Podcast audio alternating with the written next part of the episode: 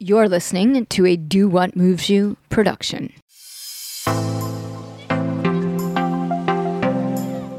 We want to develop more of the events, our own events too, that give people once in a lifetime experiences. So, the sort of destinations you would only go to once in your life, but you can run a marathon there, then you can experience the culture and engage with the local community. One of the big things about what we do is in sports travel is that people are short of time as much as, you know, have the money to spend on trips, yeah? And, you know, you want to get the most out of your free time if you can. So I think we help people with making the most of that because if you're a runner, you want to run regularly. If you're a cyclist, you want to cycle regularly. And we're kind of helping people do that, but also making the dreams come true at the same time. That was Brendan Fox. This is Marni Salup. Thanks for tuning into my podcast, Marni on the Move. Each week, I will be inviting interesting, innovative, movers and shakers to join me on the show and share their story. You will discover and hear from thought leaders, experts, influencers, and entrepreneurs from the worlds of wellness, sports, beauty, fitness, fashion, and more.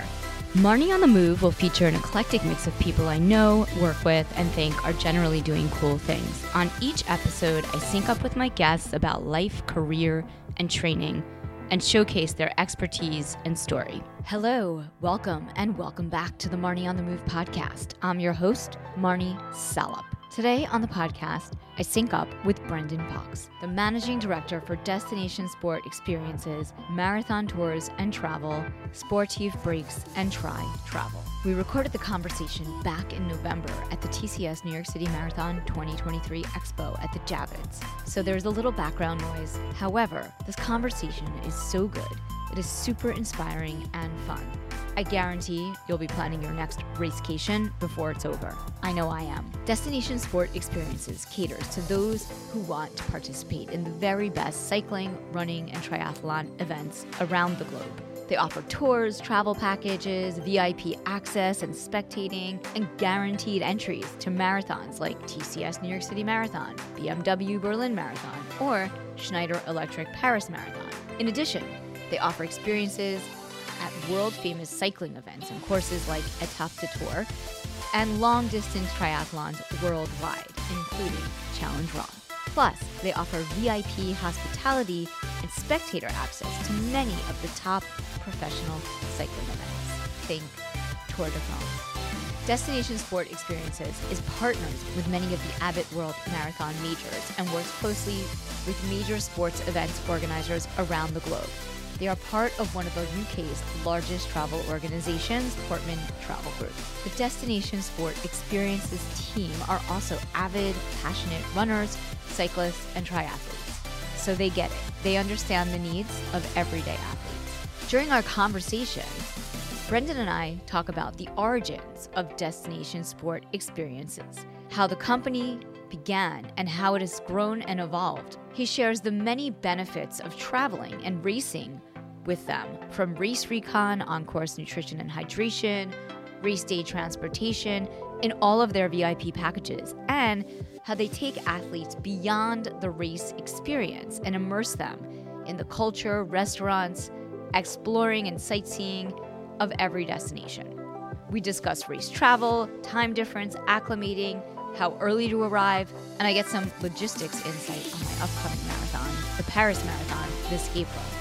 We also talk about the company's iconic, world renowned Seven Continents Club and the once in a lifetime opportunities they offer runners to race in destinations across the seven continents.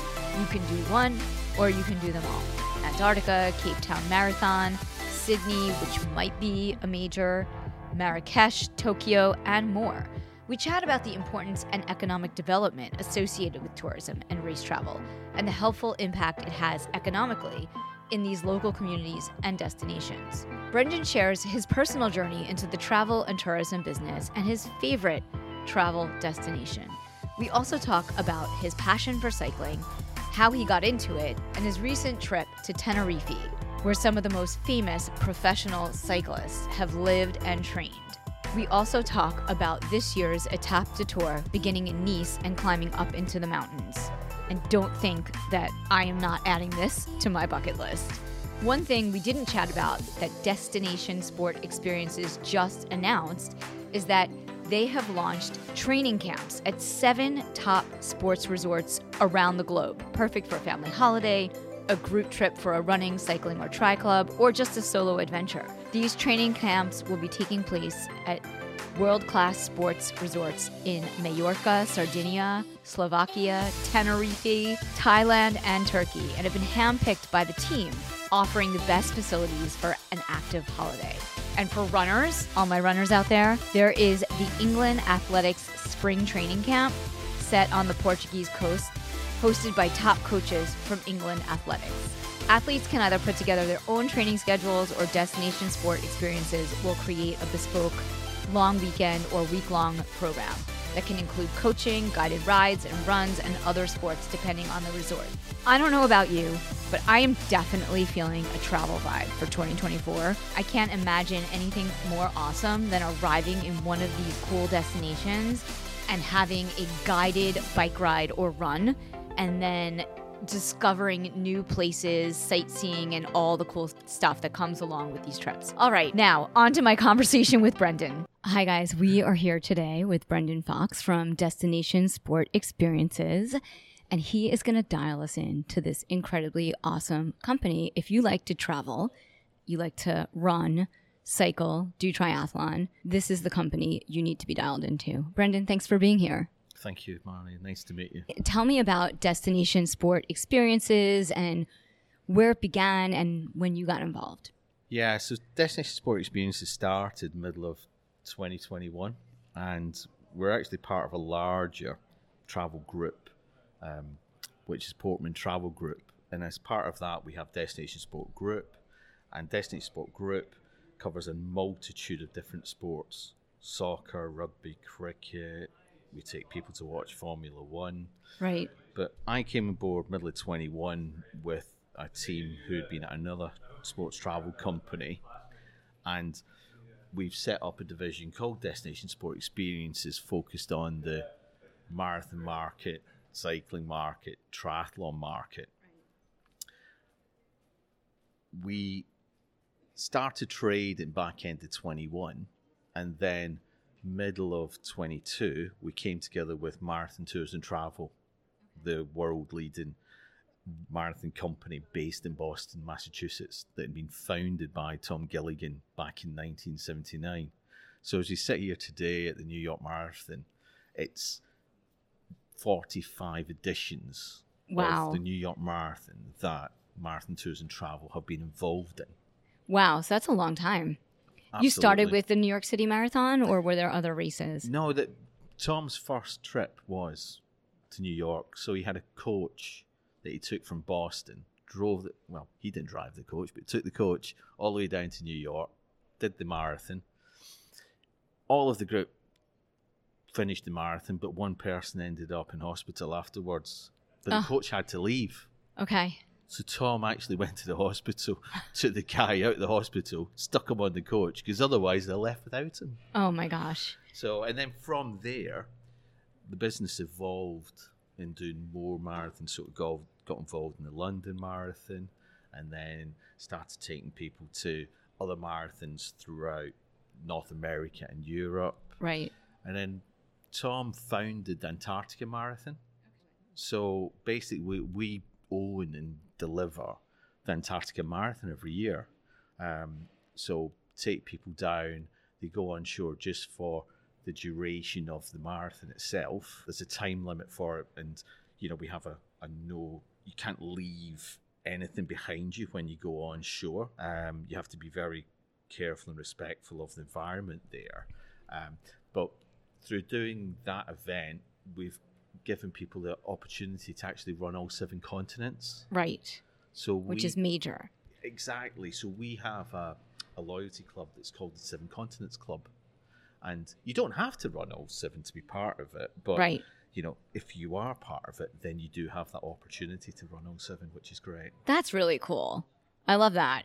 I I look at running and cycling and triathlon, but really running and cycling as ways to explore new places, which is always, you're not even thinking about the running or the cycling, it's more about the exploring. That's what I think is super cool about your company. How does your company work? Yeah, that, that's right. So, so basically, what we try and do, we try and give them more than just the running experience or the cycling experience itself. So, if you look at say Antarctica, for example, we try and time running the marathon early in the in the trip, such that you're then able to experience more of what happens down there. And you know, the marathon generally takes place at March. Therefore, you've got a lot of wildlife around at that time. You can see all sorts of you know sea animals, whether it's whales or whatever. There's so many penguins down there. It's amazing so you get all that sort of experience with something like, say, um, the Cape Town Marathon. When we go to that, again, do that marathon the first weekend or so, and then we have an extension up into doing safaris. The same with Sydney. With Sydney, um, do that run, which is you know hopefully going to become one of the majors in 25. Yeah, and then we do an extension trip to see the you know more of Australia itself. So we try and offer more than just the running experience. Right. So people come do the run and then you curate a travel experience for them after they recover from the run. Exactly. Do you recommend especially, you know, I'm in New York or if someone's on the in the northeast or even just like America traveling to Australia or somewhere overseas, do you recommend to your clients that they come a little bit earlier oh, just yeah. to acclimate? Yeah. yeah, yeah. What's your yeah? Yeah, yeah. I, I, absolutely. You know, I um, I flew over from the UK yesterday to here. Yeah. It was an early start. I didn't sleep well at all last night. Yeah. So, you know, if I was running on Sunday, I think by Sunday I'd be okay. Right. But if if if today was Saturday, having flown in on Friday, right, I really would be looking forward to tomorrow morning. Would you stay on London time or would you move to New York time? What do you think would be better? I think sometimes it's better to stay on your home time. Yeah, it, but that depends upon how long you're going to go for. Right, afterwards. right, yeah. So, but that you can always have that best intention, and then you get carried away because when you're in a city like New York, right you don't really want to go to bed at six o'clock in the evening to stay on UK time. You want to be out exploring the sites and seeing what's going on. Right. And, you know, because every city that we go to or every destination that we go to, it's got its own culture. You go to Tokyo, you know, Tokyo is amazing.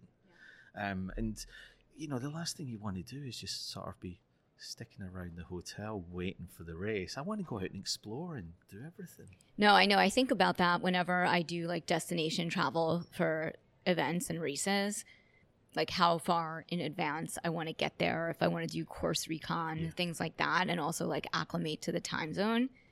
So, like I'm doing the Paris Marathon in April, nobody has to twist my arm to go early or stay later.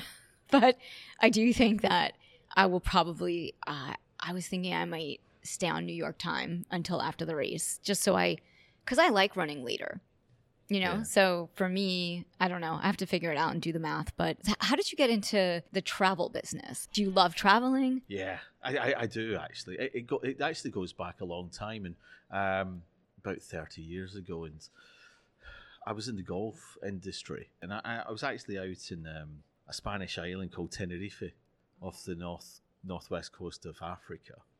And i came back to the uk and was in my old job, and you know I needed a new challenge at that point, and an opportunity came up at a UK travel company, a mainstream travel company called Airtours, and I got into it that way, and then worked for TUI, then worked for my travel, then worked for another sports travel business. So you know I've got best part of 30 years of sort of being in the travel industry yeah. and um, it's just fascinating because you're always learning something new you really are all the time. And because things change and it opens your mind so much because you've got so many dynamics. Mm-hmm. Um, and, you know, you've got geopolitical issues affecting events. Yes. So, you know, you, with everything that's happening in the Middle East at the moment. Yeah, there's extra security. Exactly.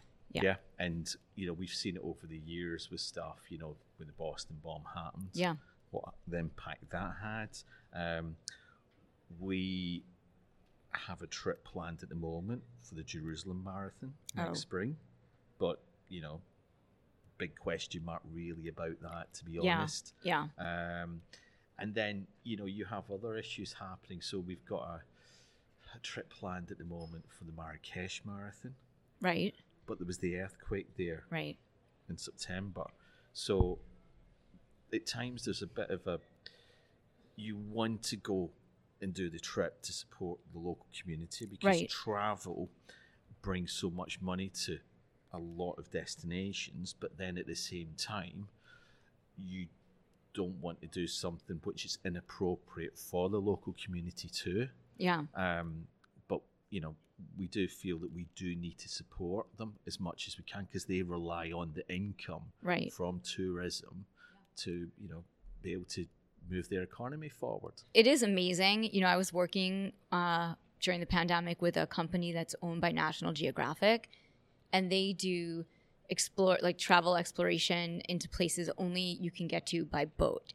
And like this kind of tourism really whether it's going somewhere to do sports or to like explore places you can only get to that are super remote, you know, those kinds of things are so local that they really do help drive business and like the broader global economy and awareness of indigenous cultures and just really cool stuff that you wouldn't know about. Yeah.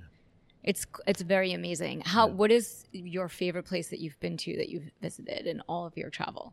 Vegas. Honestly, I do. I love Vegas. Vegas. What do you do when you go to Vegas? Do you are you going to shows, restaurants, all of it? So with Vegas, for me, there's a fascination because of the travel industry. Yes. Yeah, because those huge hotels hmm that there's just so much going on in them. But I'll give you, you know, true story. One of my best memories of Vegas is hiring a bike and taking that bike off the Red Rock Canyon and riding around Red Rock Canyon. It was fantastic, and it's it's so close to Vegas itself, Yeah. the Strip, but yet when you're there, you're so far away.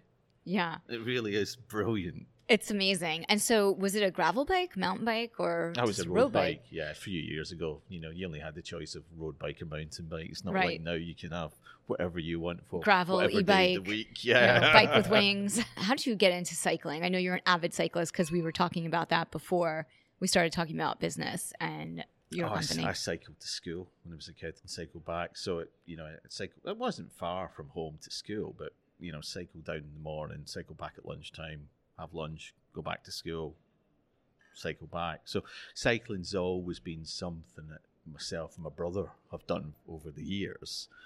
And then when I, when I was in the golf trade out in Tenerife, I got in. I did a lot more cycling because I don't know if you remember that was where like the Lance Armstrong would go and do his training. oh, wow. No, I don't remember that, but I don't always He- know those things. He was one of the first who actually went out there training.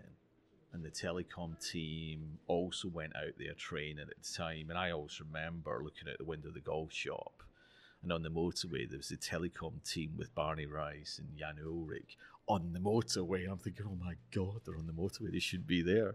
Um, but over the years, then Tenerife has actually become a huge place in the winter for the professional cycling teams to go and train. I think I read about this somewhere.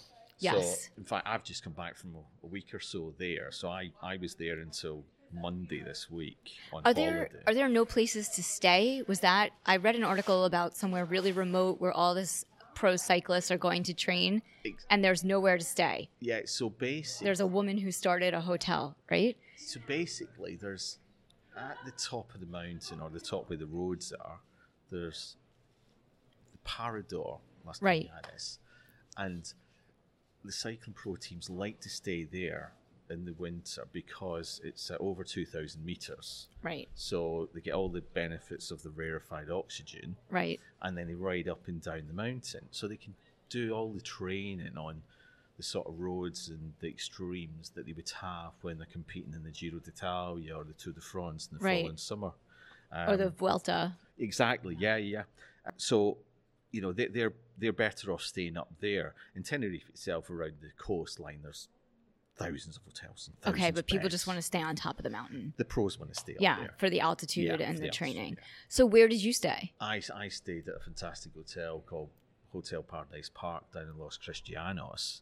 And um, I always stay there, and it takes me about three and a half hours to ride to the top, Yeah. and about 45 minutes coming down. And as I'm coming down, I'm trying to overtake as many of the hire cars as I possibly can because it's a bit of fun for me. Yeah. I still think I'm 15, but Yeah, no. I mean, it's good. I that's what I love about cycling. It's like you don't have a sense of your age when you're out on the bike though. It's just so mentally freeing. I love it. So how do you decide which bike you're going to bring on that trip? Or did you bring a few bikes? No, I, I- I took my I took my Colnago from home, but then I had a problem the first morning with it and um, couldn't use it. So fortunately, um, the local bike shop there, Bike Point, I was able to get a bike from Christoph there, which was fantastic. He gave me a lovely Scott Addict, which was very very fast. And Yeah. um, as the week went on, I was just riding that harder and harder on the downhill.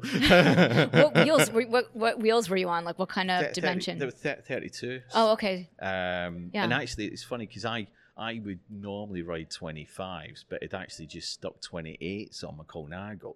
So then I've just gone from 25s to 28s to 32s. But actually, those 32s were just sticking to the road so well. And Yeah. um, at no point was that slipping out the back or I felt like I'd overcooked it on a, on one of the hairpins. It was just brilliant. That's So amazing. fun. So do you organize cycling tours as well? Yeah, so alongside Marathon Tours and Travel, we also have a cycling travel brand called Sportive Breaks. Um, and Sportive Breaks takes people to either watch the big pro races like Giro d'Italia, or Tour de France, or the classics, or to participate. Mm. So we we have entries. In fact, we are the largest travel company for the Etape de Tour, which Okay. is a stage of the Tour de France that Joe Public can ride. Okay. So the one in 24 is a stage from Nice. So it's the, the it's replicating the second last stage of the Tour de France. It's from Nice into the mountains nearby. It's 138 kilometers. You cover over four and a half thousand meters though in just 138. Is there kilometers. drool coming out? Yes, That sounds amazing. You definitely need to do it. Marley. That is Yeah, amazing. definitely need to do it so where do you stay? because of the nature of the route, we've got people staying in Nice near the start, Okay. and then we also have people staying near the finish. Okay. So it means that if you're staying near Nice or in Nice, after you finish, we have to transport you back to your hotel. But then if you're staying near the finish, we would transport you from the, from your hotel in the morning of the etape.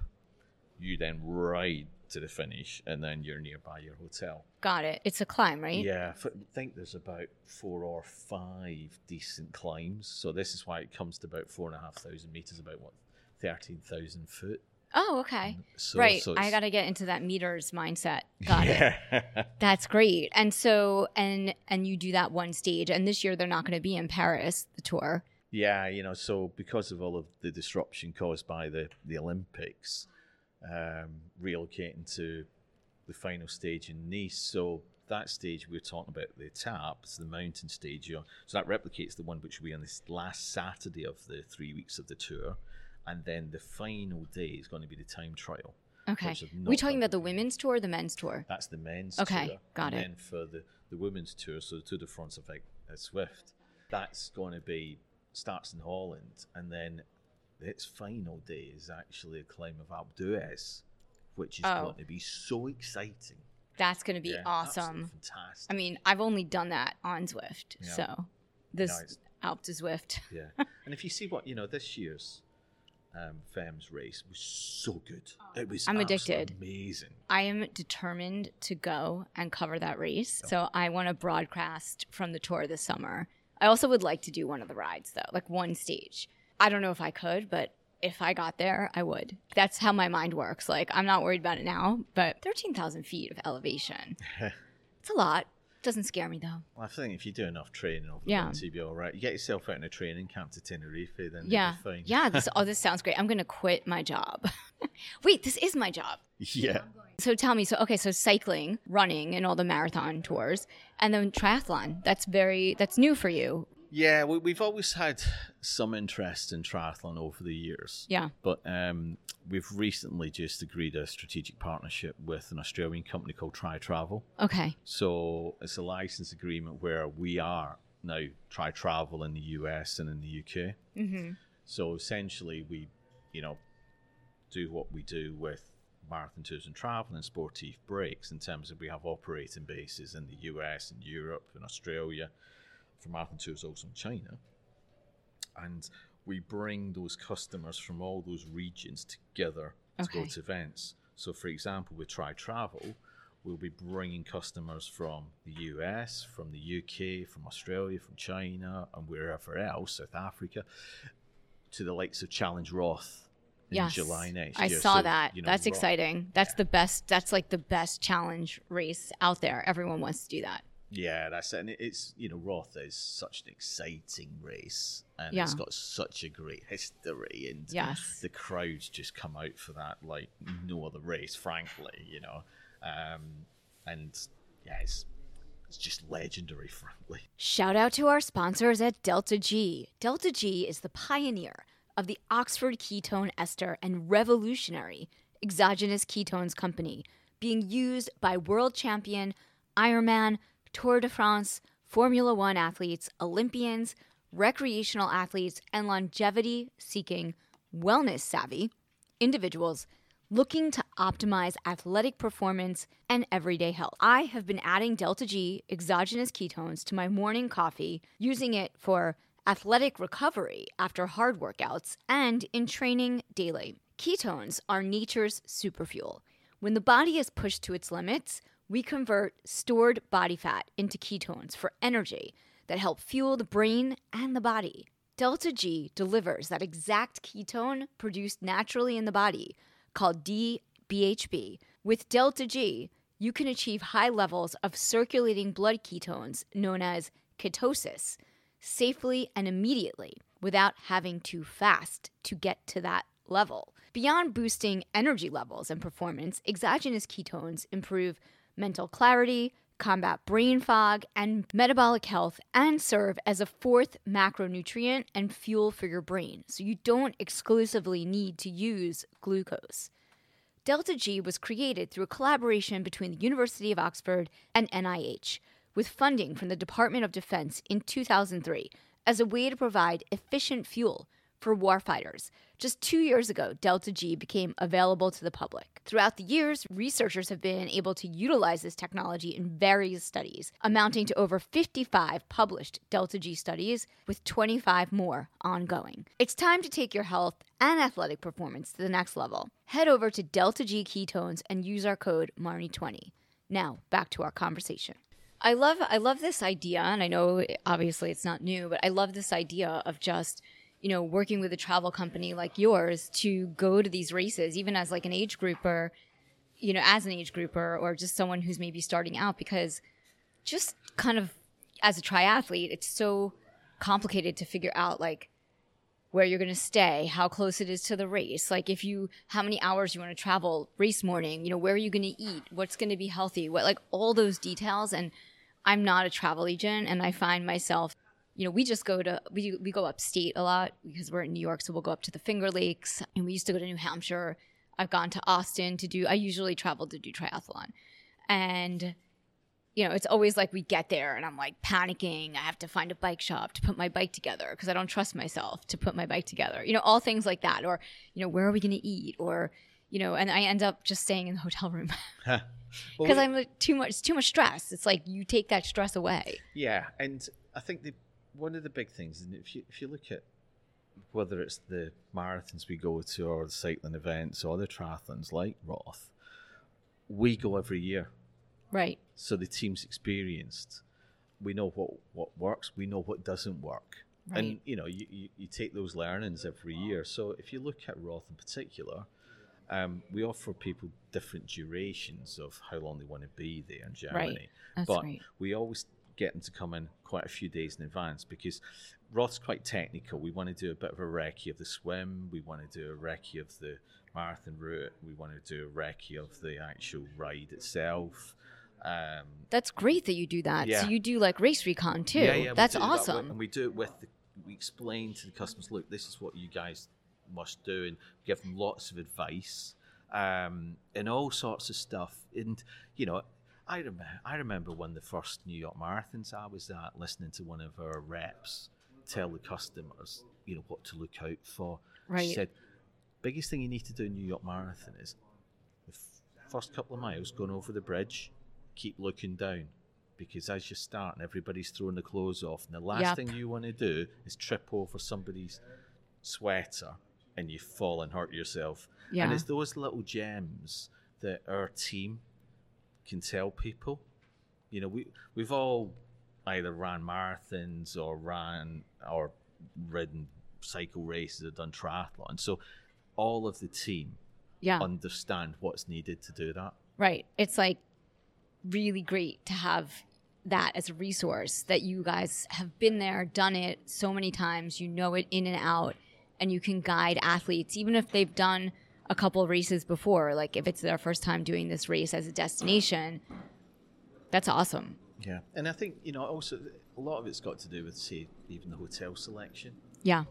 because you know we, we know if you need to be at the start or need to be at the finish for certain events what works what doesn't work you know with new york you know there's no well new york and say london marathons there's no Yeah. point being at the start Right. because you're going to have to bust out there anyway so you Right. might as well be near the finish and then you can just walk back close to where the finish line is and then just go straight for a beer Yeah. What about Paris? Have you done, uh, do you guys do anything in Paris? Yeah, so Paris, because Paris is quite a circular route, Mm hmm. it, you just need to be sort of near this sort of start finish area, Yeah. such, right in the centre of town. I feel like the Champs Elysees is like the center of nightclubs in Paris, though. so I was looking for hotels, and I'm like, oh, that's a little close to like Georgetown. Now we, we so we, we, we we've got a, two or three hotels that we use in Paris for the marathon weekend, and Okay. we're just off the Champs Elysees. Um, because that is the best place to be that weekend. There's no two ways about it. And you know, one of the other great things about you know, especially when you've got a marathon taking place in the center of a big city, you've got so many runners, friends, and family. Yeah. So you have these huge marathon groups moving around. It's like here in New York. Paris Um, is, yeah. You know, with New York, you've got massive groups of French runners, or you get massive groups of German runners or Italian runners, all this week in the center of town. You know, they're all queuing up outside restaurants to get out Yeah. and at night and all sorts of stuff. So that it, the place is buzzing Yeah. all week. It's just fantastic. Yeah. It's like marathon week in New York is not just for runners. Exactly. Yeah. Yeah. Yeah. And so it's like that in Paris too. Not as much. Okay. A little bit less because, you know, Paris. It's Paris, has got a yeah, and it's got so many other distractions to Paris. Whereas New New York of to me, Yeah. New York of all the big marathons has this sort of ability to stretch the partying across like four The or five city. days. Yeah. I felt like I went to Boston for the first time. I didn't race, but I went to spectate last year. And I loved that it was like a block party. It was like one long block of Yeah. every single store and every single brand had events going on. You know, the expo wasn't as great, but um, like this expo is awesome here in the Javits Center. But in Boston, it was a little bit less, uh, the energy was different. That's all. But Yeah. it's also Boston. So, yeah, I think Boston Boston's got its own characteristics, and you know, I think that the finish is obviously one of the most iconic Yes, yes. finishes. And we had an event, um, so we always have a big group in Boston with us every year. And I remember last year on the Friday night, we had a guest appearance from one of the marathon winners in the um, the seventies, Andy, and he said to the group, "If you really want to enjoy Boston Marathon, the best thing to do is start, run until you get to the end of Boylston Street, hmm and then walk. well, the last six, six seven hundred meters, soak the atmosphere in Yeah. because everybody would be cheering for you. And I thought, you know, it's such a great thing to do. It- Yeah. it's something most runners would never consider. I know, well, especially if they're doing Boston, they're there to PR. yeah, Like, exactly. Like, yeah. But I thought I thought it was a great observation. Yeah, I, it's beautiful. I mean, you know, as somebody who lives in New York, I've been going up to the Cape and Boston my whole life. So watching the race, especially from we watched from Wellesley, it was really fun. It was pouring rain, ah. but whatever, you know, like that was probably nice because you know when you're doing a marathon, it gets really hot, and it's like welcome sometimes the rain. Yeah, although some of the rain that Boston's had in the last few years has been a bit torrential, frankly, hasn't it? Well, I actually, I, I mean, yes, it has been. I haven't been there every year, but even spectating in the rain, I was like crazy. And a lot of people, some people I had on my podcast, some people on the panel last night that we did an event at Mile High Run Club were talking about Berlin also, and they were talking about the water stations. And these are just like, I don't know, these are things I don't really think about. Like, I don't know why. Because I guess, you know, I do a lot of races in New York and everything is like highly catered here and super like top notch you know and then you go somewhere else in the world and it's not the same it could be this i mean it's different everywhere yeah, you're you- you're right. No, all you know. Again, this is this is one of the advantages of if you travel the travel with a travel company that knows Right. what they're doing. yes Then you they understand the events right and they understand if the event has a deficiency that Right. needs supplementing. So we certainly on the cycling side, there are some events we're involved with that we actually put in a parallel operation for our own customers. So that particular point about water stations, nutrition stops, we know that on some of the larger and longer cycling one day events that some of the water stops can be a bit busy. So what we do is we have some secret stops that we have Ooh, I like that. water, energy drinks, gels, bars, bananas set aside for our customers and we tell the customers the secret locations of where these are, give Uh-huh. them, you know, wristbands so that they know you know, Where? we know that they're our customers yeah and that way they're taken care of. And the number of times that customers after the event have turned around and go, "Oh my god, I can't believe you guys did this for us. It was amazing." Yeah like, yeah, because we know it happens all the time, so that's why we do what we do. We're good at it. that's great so now just kind of like you know for people who want to do certain races you also have bibs for certain races right so because you're a travel company you are able and because you're at the expo it sort of comes with the package so if somebody wants to do a race and they didn't necessarily get in if they book with you and go on one of your tours they they would get in yeah, that, how does that work Yeah, that that's right. So there's a number of races, um, especially the high demand ones, that are really hard to get into. So you know, you look at like London Marathon; it's so hard to get into London, Tokyo, etc. Um, even the Etape de Tour. Um, so we agree with the event organisers in advance how many entries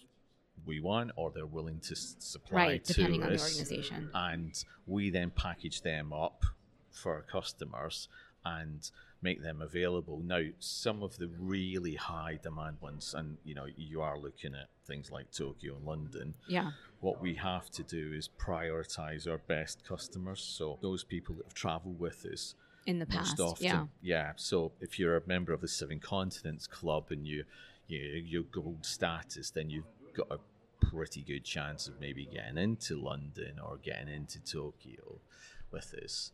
Um, whereas if you've never traveled with us before, you're probably going to be looking at like 2045 before there's a chance of getting in.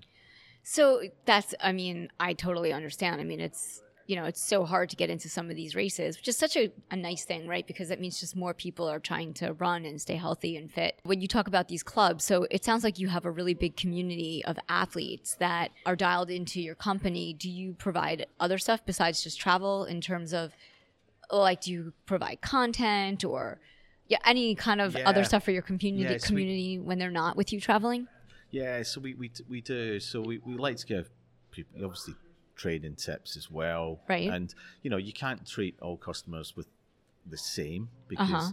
you know, if you look at their runners, we've got runners who just do halves Right. infrequently, or we've got marathon runners who, you know, will run virtually every week. You know, we've got some customers that have done over 500 marathons, Right. which is crazy. Really is crazy. It is crazy. Um, so you know, and travel is quite an intangible thing. When you buy a travel package, you're not receiving it in a box or anything Right, like that. right. You know, you, you experience it at some point in the future. right. So to try and increase the tangibility as such or the feel of it, we need to communicate with our customers on a regular basis. Right. So, you know, we'll be giving them training tips about, you know, what they should be doing in January for the Etape de Tour taking place in July. Um, and th- there's there's always a lot of things you need to be telling them anyway. Like, so if you know, in certain countries, you might need a medical certificate to run. right. Oh, So you know, me. Yeah. yeah, exactly. Like, so I have to do- Paris, there Yeah, you go. yeah. Reminded. Thank you. um, so there's all that sort of stuff. Yeah. But also, you know, you you know, with with a lot of a lot of the runners and cyclists, they want to know what's next. yeah. So Like, what should I do after this race? yeah, and but they won't. They might not book it until they've completed that next race. Also, looking at timings, Yeah. um, you know, if you look at say with Sydney Marathon possibly being a major in 2025, Mm-hmm. the runners might be thinking, right, okay, I want to run that 25, so what will I run 24? So we need to give those runners ideas of what they should be running in 25 if To- they've got a Sydney planned for 20 or for 24 the year after. Yeah, so you help them with their strategy for racing. I usually do that in January. I pick all my races. It's very exciting. I'm, I actually kind of already did it now, though. So, what's next for you now that you're back from this big cycling adventure? You know, what are you? What's your next like big Oh, cycling me. adventure? Oh, good question. Actually, I, I, I, I'm a bit like you, really. I sort of get through the winter and kind of think, right, what shall I do next? Yeah. Um, but I've, I've just, I actually have just got back into mountain biking okay. in the last twelve months or so, and I did do a, an event in Wales, um, about four or five weeks back, and I, I just loved it. It was great. It was five hour event, absolutely super fun.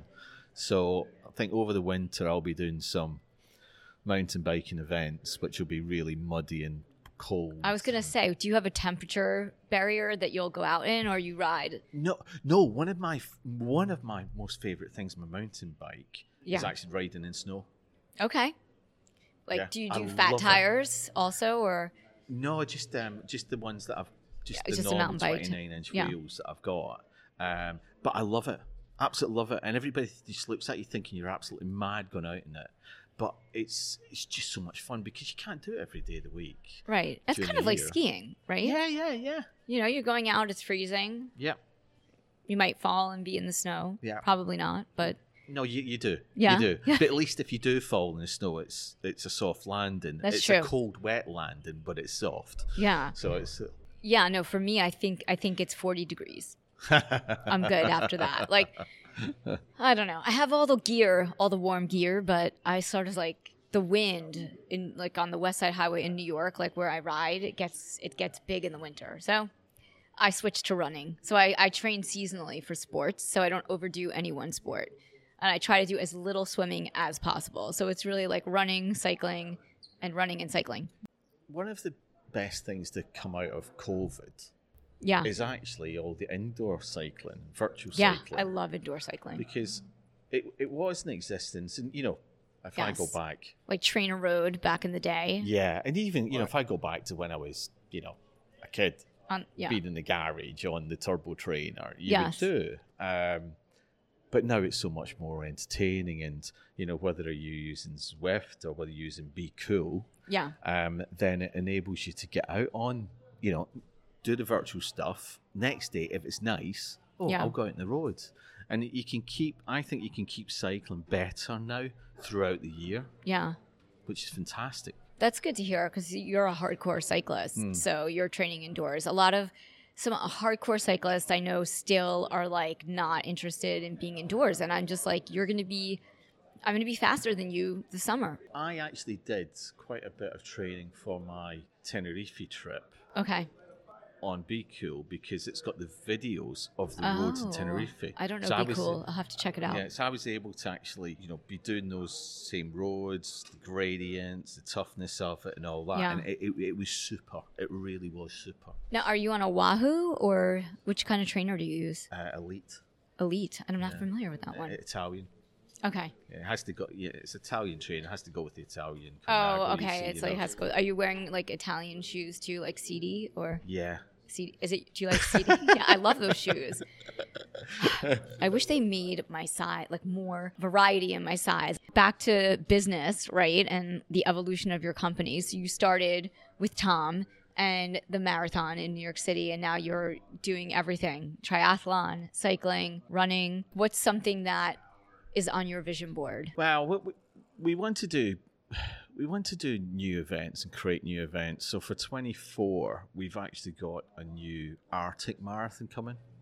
Oh wow! So it's a similar sort of principle as what we do with Antarctic. So we have a ship that we use, um, and we're doing the same there. So we're taking the ship, um, and it'll be sort of going around Iceland and, and Greenland.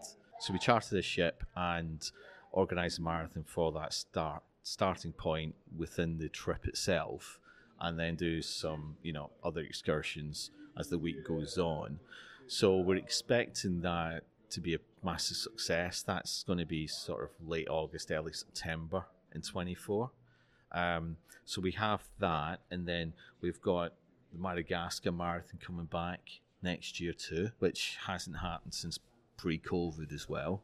And you know, this is where you get some of those challenges, not not just from a demand point of view, but from infrastructure. So you're relying on having enough aircraft in that part of the world to be able to facilitate the customers and things like that. So that comes back next summer, and we're then looking at new options for 25 onwards. So you know we we want to develop more of the events, our own events too, that give people once in a lifetime experiences. So the sort of destinations you would only go to once in your life, but you can run a marathon there, then you can experience the culture and engage with the local community. And you know, we do a there's a, a marathon we're involved with in Kenya, um, the amazing Maasai Marathon, where we're we give back to local community and we help local girls in terms of their education, things like that. So we're you know we're very conscious of our engagement with the local community.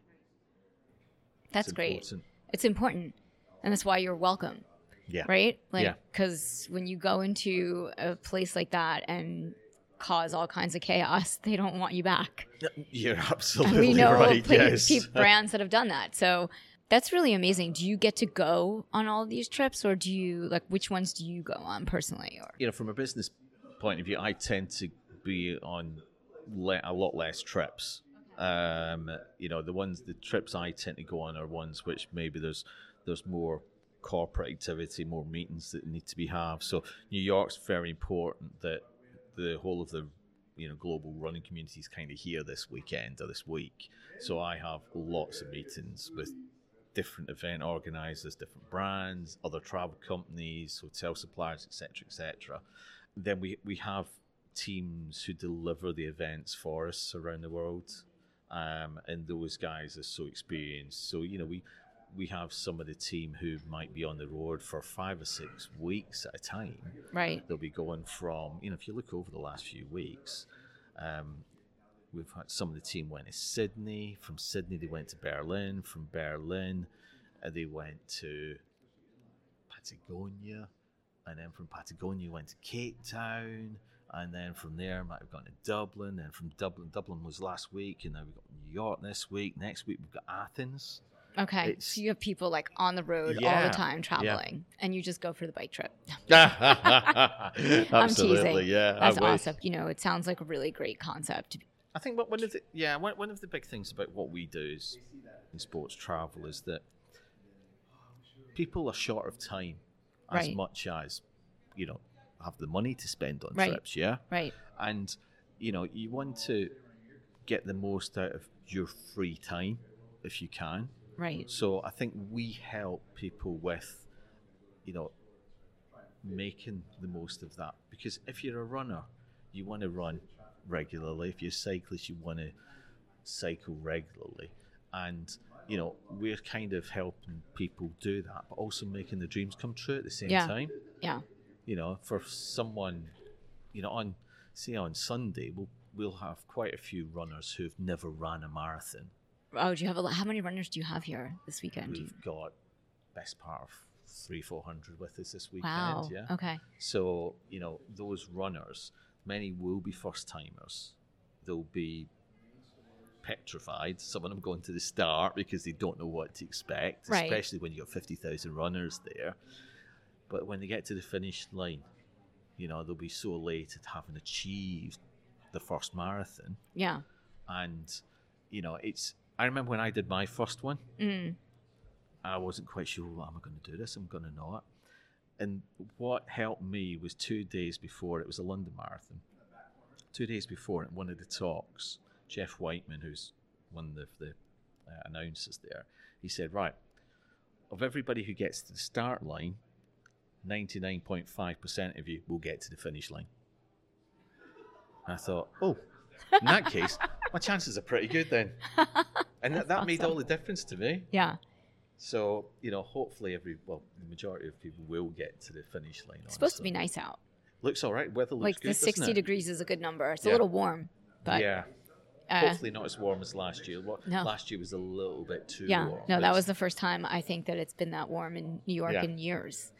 But yeah, the other thing I will say, when I did the marathon for the first time in New York, my music went out for the first three miles. I could not get my Wi-Fi, and that happened to me a couple times on the course, and I was so upset. It totally derailed me because I love music. But then I got into like the vibe of the crowds and everything, and I got over well, it. I, I I was just thinking about because I remember when I did it, um, 2019 when I ran. that was the year I did it. Right. Yeah.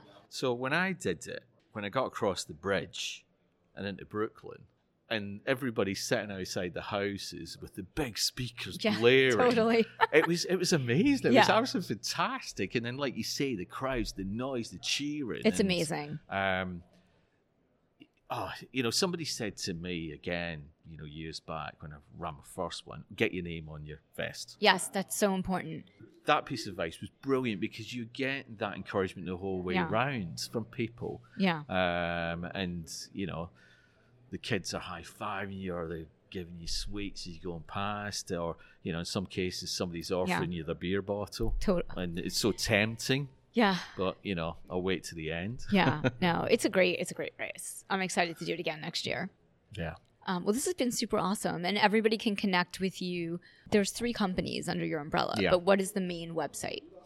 The main website is destinationsportexperiences.com. However, everybody will know us better as either marathontours.com Yeah. or sportivebreaks.com or tritravel.global. You can either go to Destination Sports Experiences or all the other companies, Yeah. and we'll put links to it in the show notes. But this has been super great.